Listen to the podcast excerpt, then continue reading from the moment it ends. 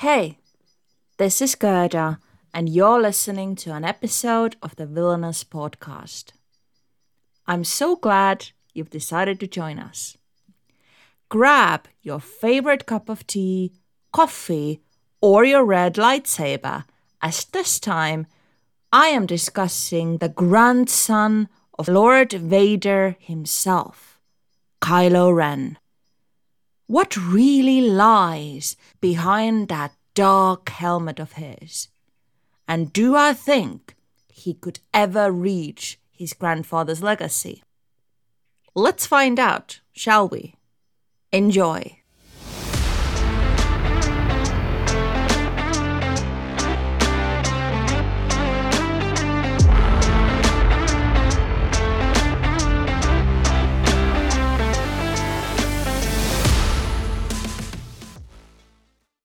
I've not been a huge fan of Star Wars my entire life.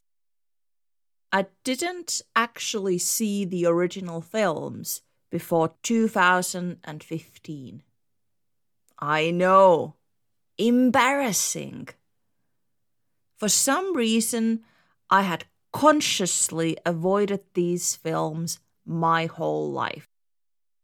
Like I said in the first episode, I'm quite easily put off things that are overly popular. Star Wars is definitely one of those things. To make it worse, I feel that one of the biggest plagues of the modern age cinema is huge franchises it's starting to resemble something of the likes of McDonald's or other fast food restaurants at this point. The first film made a decent amount of money. Let's make a sequel, even though we actually don't have a good story to continue with. And then we make another one, and another one, and another one.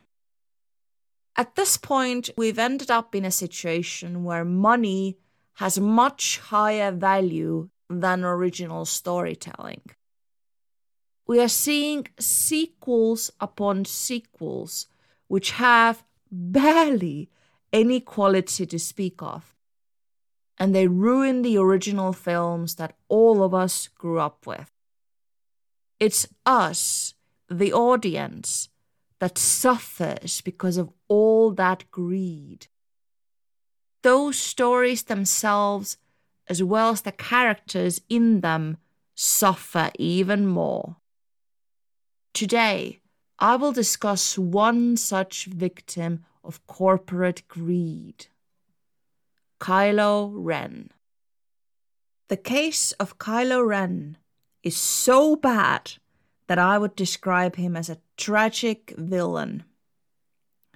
When I use this expression, I'm not referring to an antagonist that doesn't actually want to be a villain. For me, this expression has another, deeper meaning. I use it to describe a villain that has all the potential to be amazing a great actor, an epic costume, relatable goals, or something else. But they ultimately fail as a character because of lazy writing. I will definitely discuss such characters more as the podcast continues, but I feel it's the case of Kylo Ren that feels the most urgent to me. This episode is gonna be full of emotion. It will be a mess in some cases. If my notes are anything to go by, some parts of it, especially if I'm discussing the rise of Skywalker, will likely be a straight out rant. I hate that movie. And I mean hate. I'm not going to hold back and I will sink my teeth, claws, and anything else that's sharp into this film to rip it apart and make a case for how my boy Kylo was done dirty.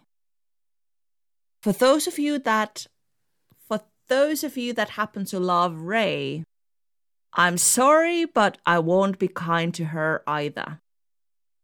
Still, bear in mind that I'll be actually criticizing the horrible writing first and foremost.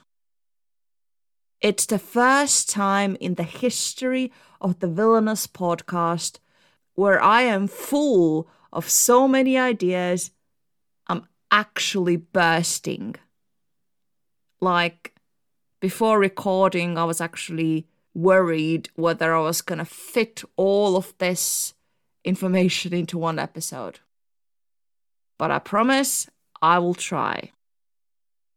If I had to sum up Kylo Ren with one word, it would be potential.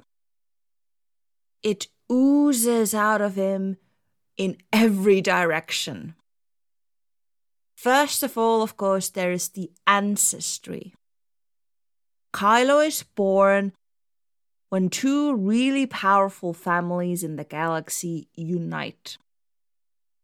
He gets the surname Solo from his father and his connection to the Skywalker family and thus to Darth Vader from his mother. He is born to be someone great, which makes him an attractive person for everyone. As Kylo himself puts it in the comic The Rise of Kylo Ren, the dark side and the light side both claimed me for their own the moment I was born. I would argue that more than any other character in Star Wars, Kylo spends his life torn between the light and the dark. Even more so, his soul is torn in multiple ways. Between the legacy of his ancestors and the idea of carving out his own path, between listening to his own family or listening to his teacher Snoke, and whatever the hell it is that makes him torn about Rey, which believe you me, I will get to. The fact that Kylo Ren is unbalanced, as Snoke would put it, isn't actually obvious when he first appears on the screen. Just like his grandfather, he is in command of the scenes he first appears in. This is very much enhanced by the helmet he is wearing which sets him apart from anyone else in the First Order, as does the lightsaber that he uses. Kylo may be dressed in all black, but all elements of his outfit are memorable. In fact, I would argue his costume is the most outstanding one in the whole trilogy. When I once saw a really well made Kylo Ren costume on sale online, I was tempted to buy it. Until I discovered it was like a thousand pounds altogether. If I did purchase any lightsaber from the Star Wars universe, however, it would be Kylo's without a doubt. Although it'll never look as cool as it did in the movies. I'll go a bit over the basics of Kylo before I discuss the specifics of his character. Kylo Ren was born as Ben Solo. If you ask me, that is actually quite a cool name. It's a name with a legacy that you can definitely slide on. However, Ben himself starts to see his name as a burden from a very young age. In the comic, The Rise of Kylo Ren, he addresses it like this I have no choice and never did. Even my name isn't a choice. This hatred for his own name is what really sets off his desire to build something of his own. And creating a new name for himself feels like a natural part of the process. It makes me think of Lord Voldemort, who hates his father and his family so much, he also fashions a new name for himself. Although in Ben's case, the meaning behind the name Kylo Ren is actually a lot less sinister. So the name Kylo is after the Latin word caelum, which means either sky or heaven. It is therefore quite an obvious reference to the surname Skywalker, which his grandfather once had. Ren means both a ruler and a king. But it's also likely a reference to the status that Ben comes to hold as the master of the Knights of Ren. If you then put Kylo and Ren together, it kind of sums up his whole life. And the most literal translation of the name is Sky King. It's a name Ben starts to use after he kills the previous leader of the Knights of Ren, whose name, quite ironically, is Ren. In addition to what I already said, this name is a reference to both his grandfather's glorious past, but also his new status. As Ben becomes Kylo Ren, his appearance changes a lot. And it's more than just him starting to wear the color black. If you ask me, black is the most tired and overused of all the colors that villains wear. If it was up to me, I'd have villains dressed up in all sorts of colors as if they were in like Marvel comics or Disney movies. Red, blue, green, orange, purple, yellow, white. Villains can have just as many colors as heroes can, and they can have just as much if not more, fashion sense. I mean, have you seen Cruella? Now, speaking of costumes, I want to speak about two elements that are most crucial about Kylo Ren's outfit it's his helmet and his lightsaber. The helmet is the first thing that comes to mind when I think of Kylo Ren as a character. He wears a black combat helmet like the ones the rest of the Knights of Ren do. However, Kylo's helmet stands out. Silver inlay surrounding the area where his eyes are. Silver as a color symbolizes wealth, success, and power.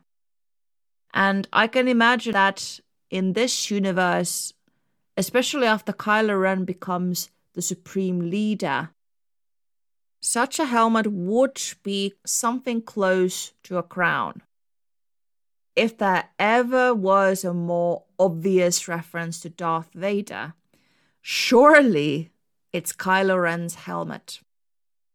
Already, before he's revealed as Vader's grandson, the helmet, especially the way it amplifies Kylo Ren's actual voice, is a clear point of reference. Still, there is a key difference here. Vader wears his helmet because he physically needs it. After his fight with Obi Wan Kenobi in Return of the Sith, his body was so damaged he couldn't survive without his helmet or his costume. Of course, he also needs to hide who he is, as his previous identity as Anakin Skywalker wouldn't help him in his new path. Kylo Ren doesn't have any life altering injuries to hide. At least not full body ones like Darth Vader had. Instead, it's primarily a way for him to hide his insecurities and vulnerabilities.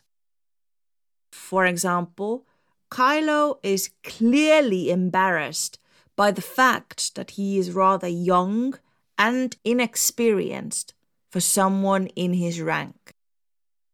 Unlike most of the generals and leaders in the First Order, or in the Galactic Empire for that matter, are much older in age than he is.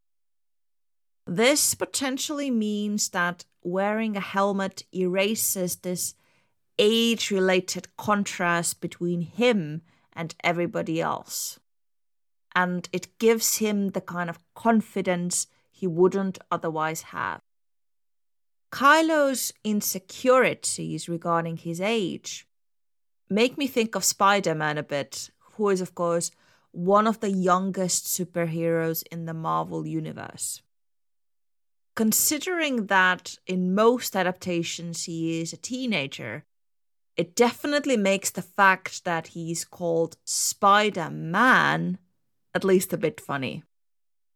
The fact that he is actually much, much younger than you would expect comes out well in Spider Man 2. When Spider Man, during a fight with Doc Ock, manages to stop a train from falling off the line, he falls unconscious after it. He also has lost his mask at that point, so his face is fully showing. The New Yorkers in the train who catch him are surprised to see how young he actually is. One of them says, He's just a kid, no older than my son. I guess it would be natural to expect a Spider Man to be like a man in his late 20s or early 30s or something like that. What's interesting is that Kylo Ren is actually 29 when the story begins. And by the rise of Skywalker, he is 30. And this is a period where a lot of people are still figuring out who they are. I mean, I'm 34, I would know. Most of us don't have everything 100% figured out by that time. And not all of us even have children by the time we are 30. I don't. This is the exact opposite when you compare to how it used to be with the older generations, who used to give birth at a much younger age. On top of that, you also have the added pressure of our society to achieve a lot by a certain age. We keep hearing about celebrities who have massive success already in their early 20s. And there are also annual publications like Forbes 30 under 30. The fact actually is that in your 30s, you still have your life ahead of you. You can still do a lot of things. We shouldn't really let our society get to us like that.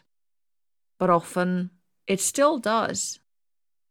Lucky for Kylo, he never has to deal with that sort of pressure from his society. In fact, he would actually be considered a success story especially as he does achieve certain roles in the First Order, way younger than his grandfather. In A New Hope, Darth Vader is actually about 41 years of age. And throughout the rest of the trilogy, he remains in his 40s. He never actually gets to be the emperor, but he is clearly an absolute legend in the role he does have. Kylo, who does become supreme leader, has a lot more on his plate at a much younger age. So it's no wonder he feels insecure.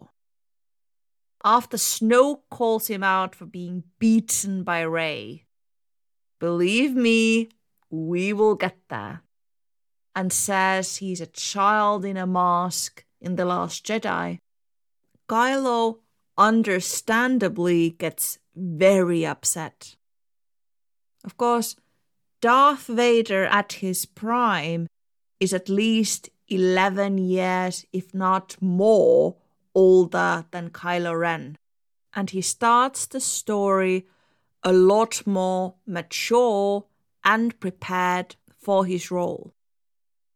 Kylo Ren is not only young, but he is also inexperienced as a leader in the dark side, which is something he definitely feels very insecure about.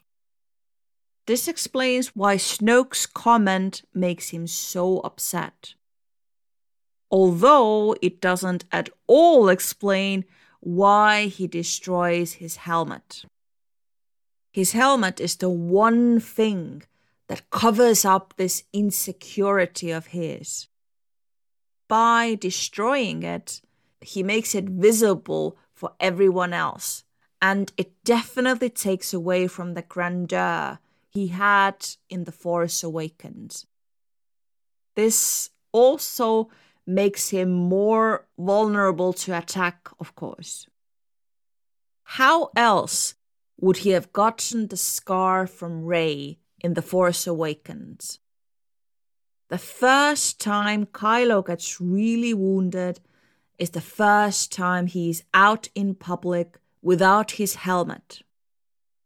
It doesn't make sense that he goes to fight Rey and Finn without his helmet on.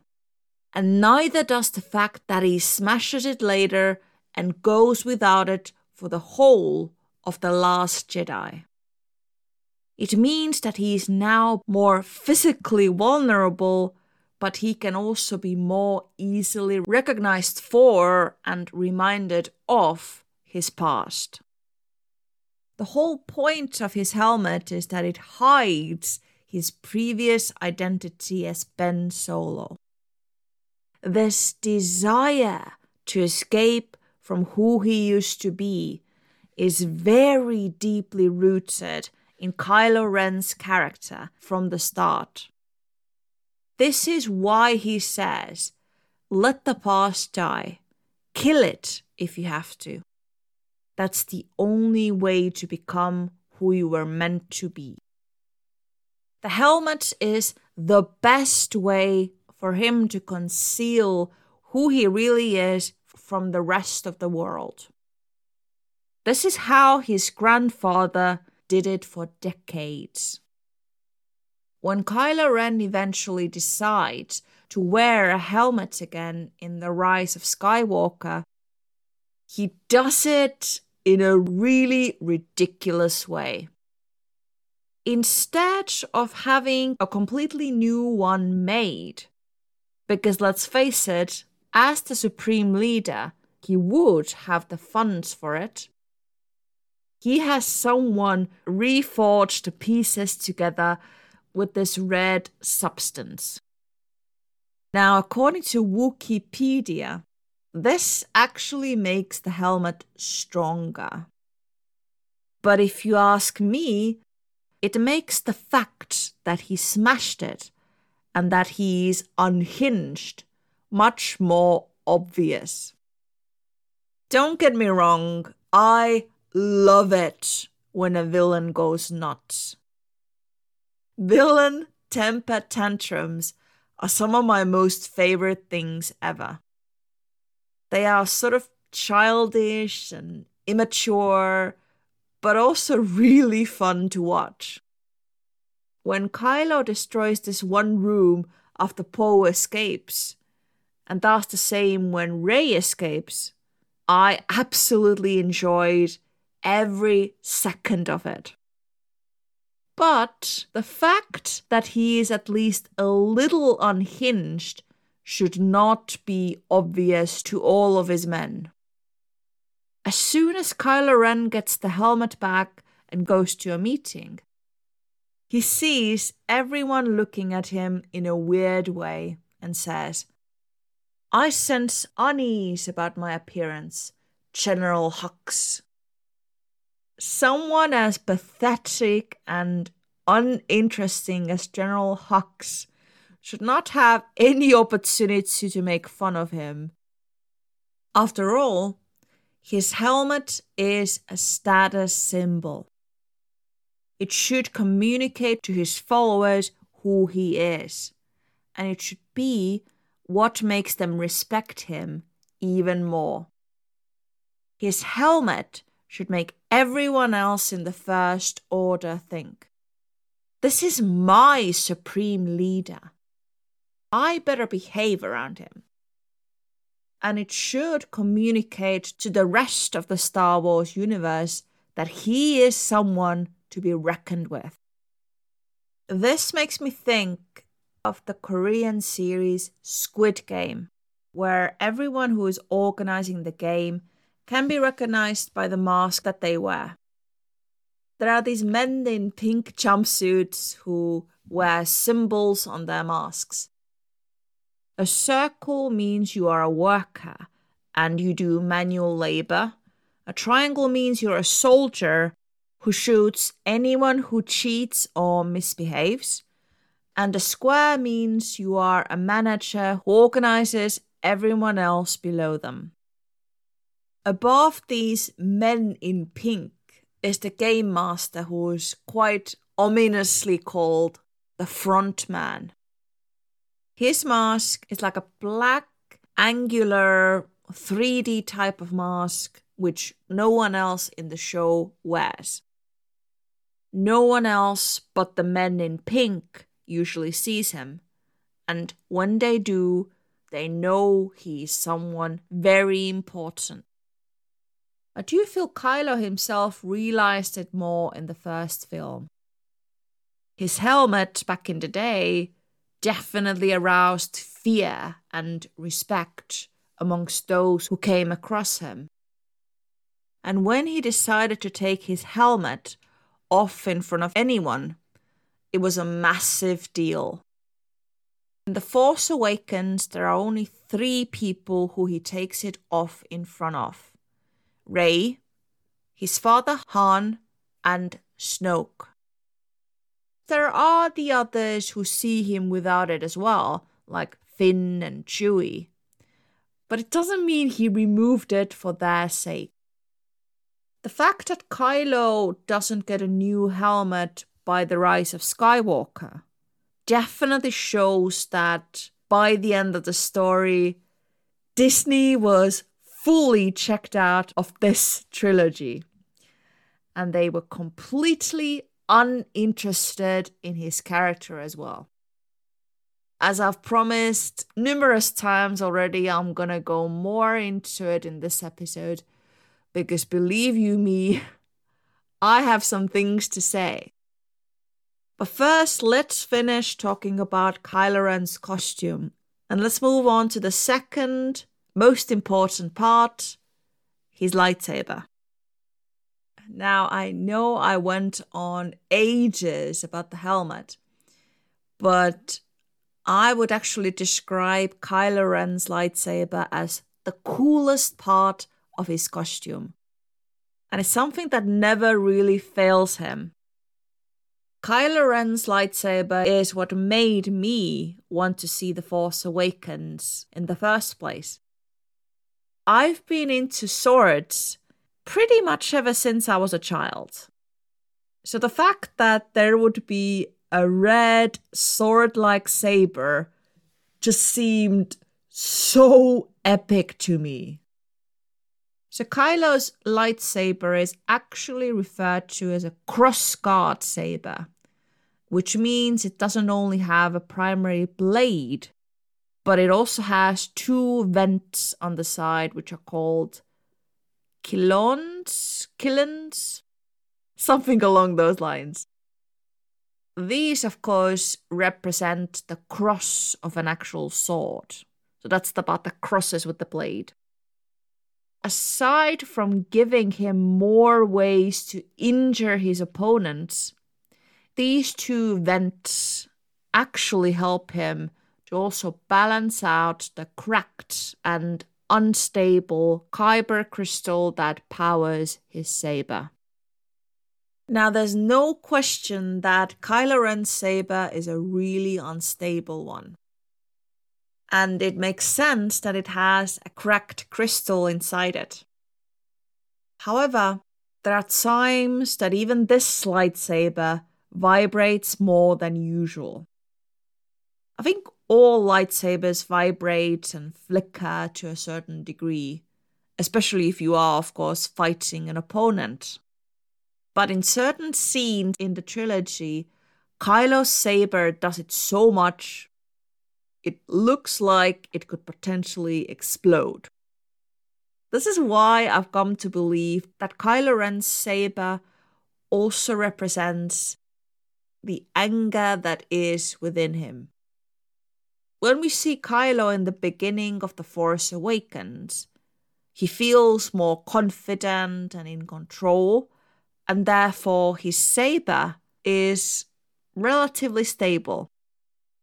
However, after he has killed his father and he faces down with Rey and Finn, the saber vibrates and makes a lot of noise, much more than in any other scene before it. It makes sense because in that scene, Kylo is very angry. So the fact that his saber is full of a lot of like static energy makes sense. Therefore, I feel his lightsaber is a symbol for both his instability and anger. There is plenty of anger inside Kylo Ren. You can see it pretty early in The Force Awakens. As I mentioned, there are, of course, these temper tantrums. I mean, honestly, at some point in our lives, we have all wanted to cause a little collateral damage. So I think it's fun to see someone smashing something to pieces on the screen. But what's interesting to me is that Kylo's anger, it definitely isn't as deep as Ivar's anger, for example. If you remember from the last episode, I discussed how Ivar the Boneless was cursed by his father to have weak bones all his life. He suffered great pain, as well as the judgment and mockery of his society. So it made sense that he was angry. With Kylo, it took me longer to understand his anger, especially as he is initially born as someone who has everything. But maybe that's where the problems begin. Kylo Ren is the son of Han Solo and Princess Leia, two famous figures in the original Resistance, as well as the nephew of the legendary Luke Skywalker. When Kylo is born as Ben Solo, everything in his life is essentially decided for him. His side in the universe, and also him being a Jedi. He isn't born as some sort of a Christ like figure. If it's anyone, it's Anakin Skywalker.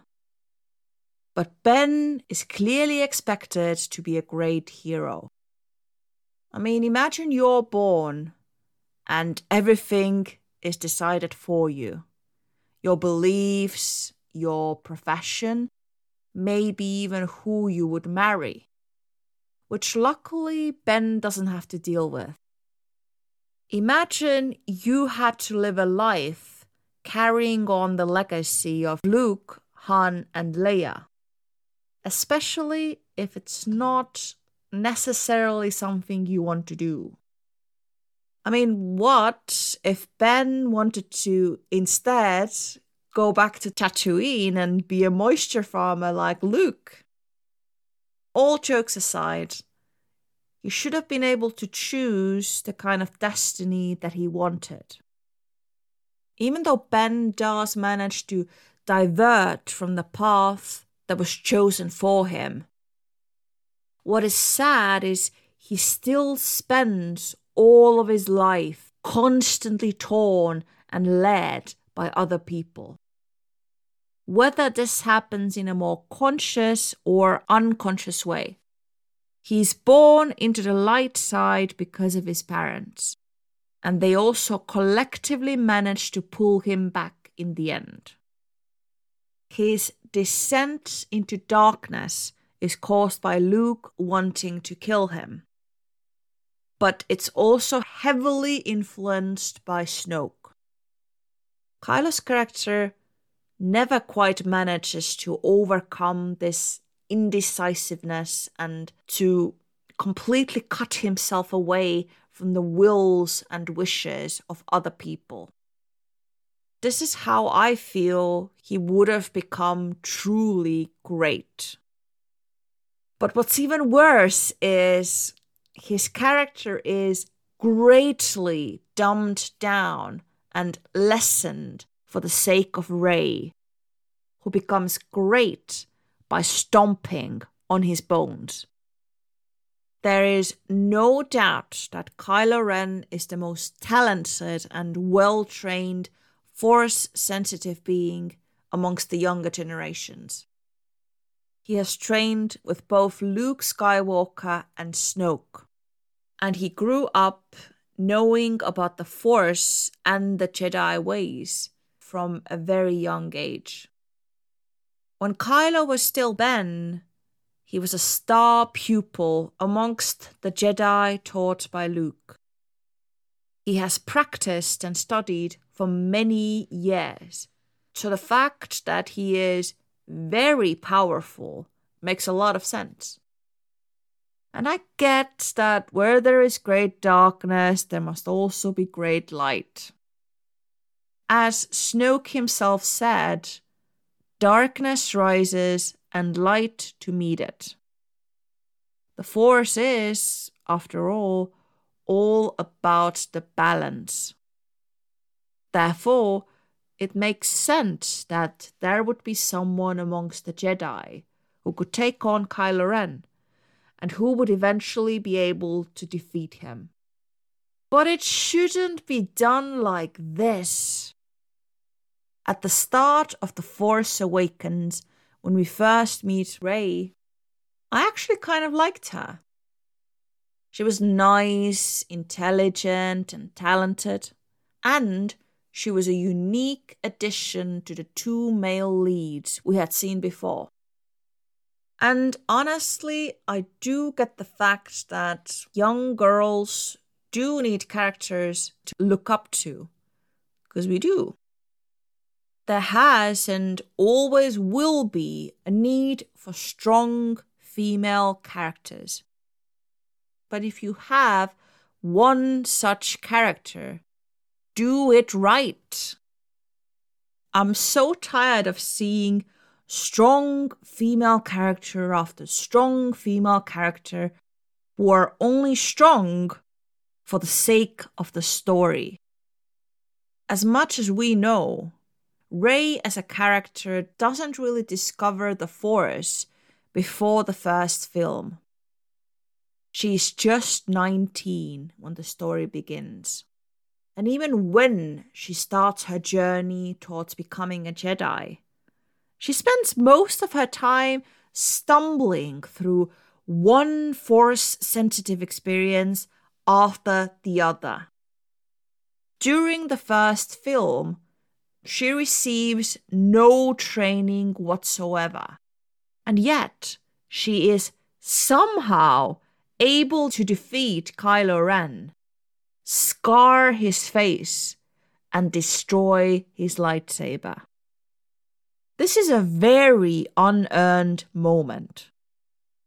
Considering Rey doesn't even truly know what the Force is at that point, she only really associates it with breathing and lightsabers and floating things and whatever else. When she eventually meets Luke, she describes the Force like this It's the power that Jedi use to control people and make things float. I mean, when I was rewatching the film, I couldn't actually believe that she said that. But she did. Luke, of course, the straight shooter that he is, tells him that she has completely misunderstood the meaning of the Force and interpreted it as a power rather than the energy that connects everything in the universe. It seems to me that the makers of the sequel trilogy themselves don't understand what the Force actually is and the deeper meaning it has in this universe.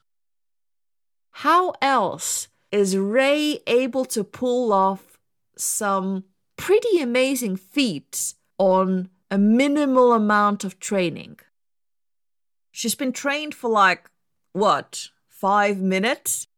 and she can already hold a first order ship in place, heal a massive snake, and send out a burst of lightning, which I always thought was like a really advanced Sith power. Even the writers in the end clearly weren't able to comprehend what actually makes her this powerful. It took Luke two movies before he was a fully capable Jedi. Before that, he had to suffer through plenty of difficult training and loss, especially since he lost his hand during the fight with Darth Vader. Both Anakin and Luke spent years and years training before they were at full power. So the fact that Rey gets everything they had and more with so much less effort is honestly both insulting and ridiculous. I mean, it's no wonder that the writers themselves didn't know what to do. So, when they needed to explain why she was powerful, they suddenly decided oh, she's a Palpatine. Now, putting aside that it completely shits on Darth Vader's sacrifice, it also sends out a really bad message. If Rey was created to inspire young girls, what she really communicates is this You don't have to work hard all you have to do is come from a special family. Well, there goes my legacy. I am doomed. So, whatever is going on with Rey also heavily contradicts the story of Kylo Ren, who himself is the successor of two legendary families. Why is it that he has to work so hard? Whether he is the star pupil or the supreme leader, Kylo Ren always works his butt off. Unlike Rey, he even builds his own lightsaber. And even when he is in the First Order, being the grandson of Darth Vader doesn't mean that anything is handed to him on a platter. He is constantly questioned and tested and he himself also feels the pressure to work and try harder. It angers me that for Rey to rise and be all powerful, it has to be at the cost of Kylo Ren, especially since she hasn't done anything to earn it. There's no way around it. Rey is a complete Mary Sue, which basically means she only has positive characteristics and she doesn't have any believable bad sides to her personality. Therefore, there isn't anything enticing or interesting about Rey as a character. That's why it took me quite a while to understand why Kylo is so drawn to her. The only way I could explain it is this she comes from pretty much nothing, at least that's what we think in the beginning, and she manages to come very far very quickly. She is also his opposite in quite a few ways, tempted by the darkness just like he is by light. And of course, they are connected by the Force. Or rather, they are what you would call Force dyads. This means they are completely attuned to each other's senses and they can share both what they feel and what they see and hear. They can be in the opposite sides of the galaxy and still communicate. Now, whilst this connection is actually really interesting at first, by the rise of Skywalker, it has definitely become a farce of sorts. It always goes like Rey goes to a planet in the galaxy. Kylo speaks to her and tries to understand where she is. Rey does something that drops the hint. Kylo arrives on a starship. this happened quite a bit in the film, and I could really tell from when I was reading my notes how much it annoyed me. So I wrote this about the scene where Rey is in Kylo's bedroom. Vader's helmet falls. Kylo is like, So that's where you are, in my bedroom. I'll be there in five minutes, bitch. When it's done right, this sort of cat and mouse game between a villain and a hero can actually be really interesting. Whether it's Light, Yagami, and L in Death Note or Sherlock and Moriarty in Sherlock, if this sort of interaction is done well, it can really add a lot of intrigue to the story.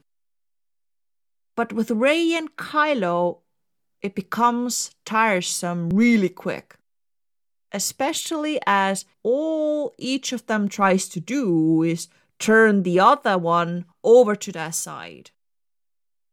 When I was rewatching the films, I wish I would have actually counted how much either of them says, join me, or take my hand, or you will turn, because it felt like it was about a million times it started to feel as if the characters in Star Wars now think that turning someone over to your side is about as easy as switching the lights on and off. I mean, we are talking about changing your whole mindset here, people. What happened to the art of persuasion? What happened to making a speech or doing something else that presents to the opposite party while you are so passionate about your cause. I mean, that's essentially what I'm doing with this podcast. I'm trying to persuade you that villains are awesome and perhaps you should like them a little more. What happened to seducing someone to the dark side? like Palpatine once did to Anakin. Then again, maybe that's me expecting too much from the makers of Star Wars at this point. George Lucas has been criticized a lot for the prequel trilogy. But in the end, it's still the creation of one man. It's a coherent story. One film follows the other, and they all fit together like puzzle pieces. But the sequels are the creation of two different men. One of which, J.J. Abrams, created The Force Awakens and the whole premise behind the sequels. Then Rian Johnson came about and totally ruined everything. He killed Abrams's primary villain Snoke, made Kylo destroy his helmet, made Luke Skywalker a grumpy hermit who completely abandoned his ways, and made Leia have very sudden and very unexpected force powers. What else could Abrams do when he returned to fix everything the previous film had messed up? Since the movie needed a bigger bad than Kylo Ren, or so he thought, he brought back Palpatine for no reason he fixed Kylo's helmet and made it look ridiculous. He made Luke come back in the most underwhelming way and made Leia suddenly a Jedi Master. I mean, I love Leia, but since when is she a Jedi Master? No wonder Rey's training never gets her anywhere. And of course, J.J. Abrams did everything else humanly possible to shit on anything the last Jedi had brought to the universe. How easy is it then for Kylo or for any of the other characters in this universe to survive and thrive when the three films they feature in, by their very nature, work against each other? I feel that Kylo Ren as a character has suffered as a result of this. The way his character ended up massively pissed me off, and a lot of fans felt the same. Even friends of mine who aren't huge fans of Star Wars were like, oh, they really messed him up, didn't they? Yes, they did indeed. As the story progresses, Kylo Ren as a character, as well as his actions, make less and less sense. As they finally give him a backstory, because let's be honest, he couldn't really be without one, it doesn't entirely make sense. If your uncle tried to kill you, would you go evil? I wouldn't. I would be estranged from my uncle, yes. Perhaps even sue him if the situation called for it. But I wouldn't do anything to harm my own parents. There isn't really a reason as to why Ben should want to hurt his parents. I mean, they never did anything but love him. Even in the scene where he kills Han, which is, by the way, absolutely beautifully filmed, it doesn't make any sense as to why he does it. The only reason I can think of is it's Kylo Ren's way of killing his past. Or Harrison Ford had enough of the Star Wars universe.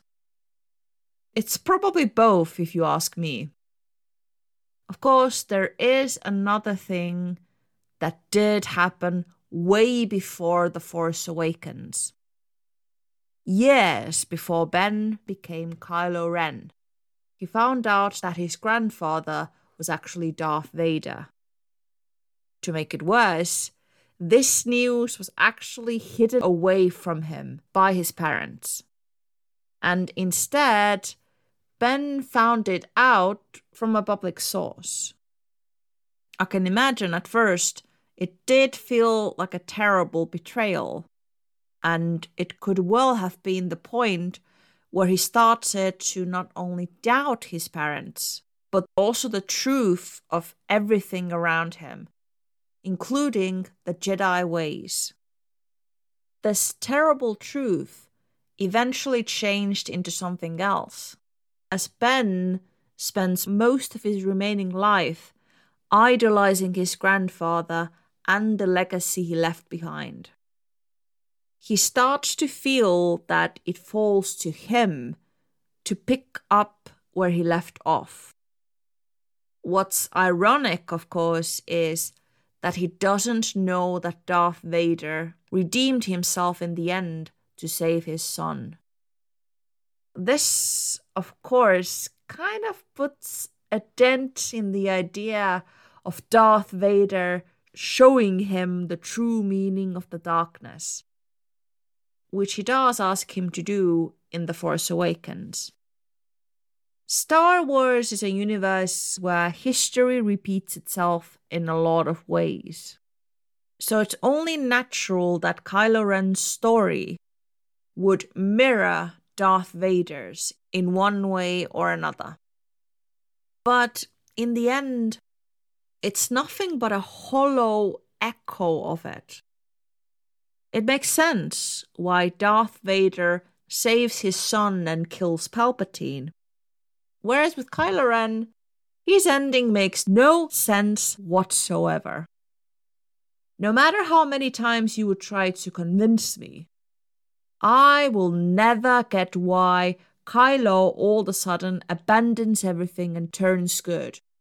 And we are talking about changing your whole mindset in five minutes here. Is it Leia whispering, Ben? Or Rey deciding to use this moment of distraction very badly and stabbing him? Or is it perhaps the conversation he has with Han where he says, I know? I can't make sense of it.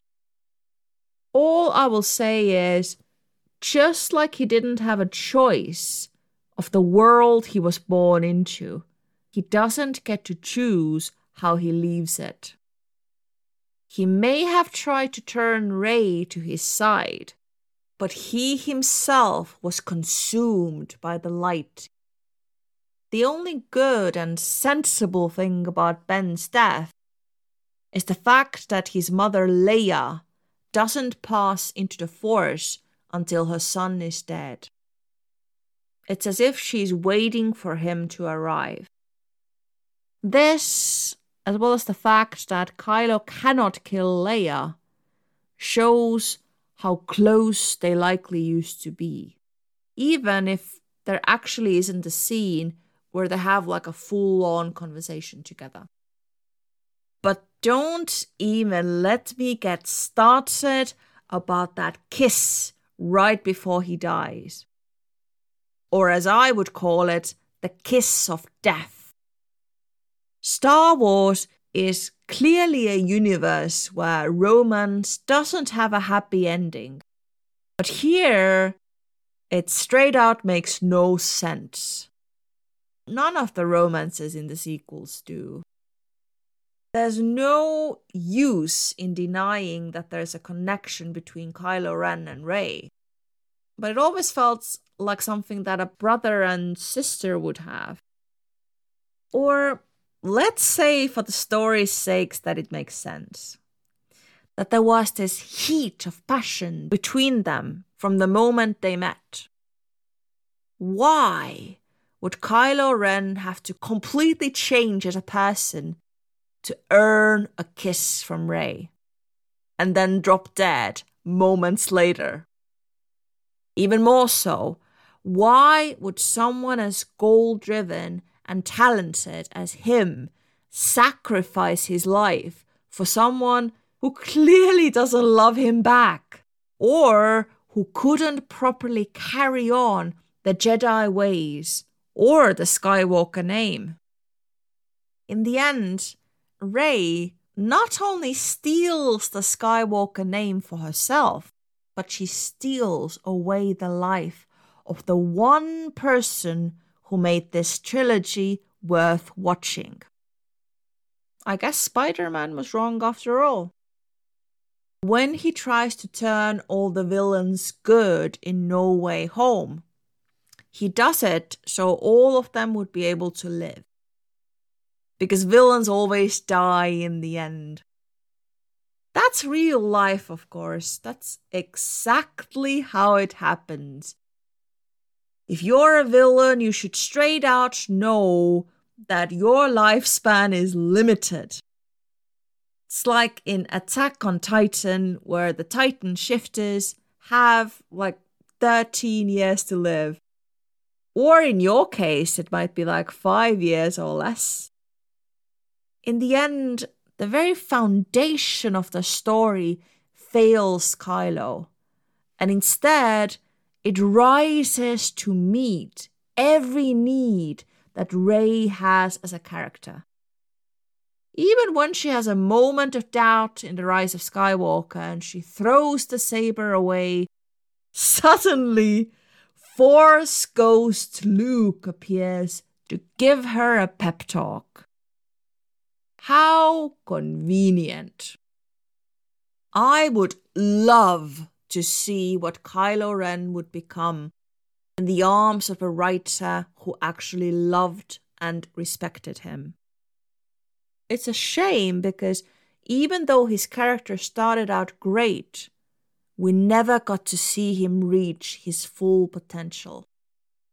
This is especially sad because he is played by Adam Driver, an absolutely brilliant actor who will definitely earn an Oscar in my lifetime.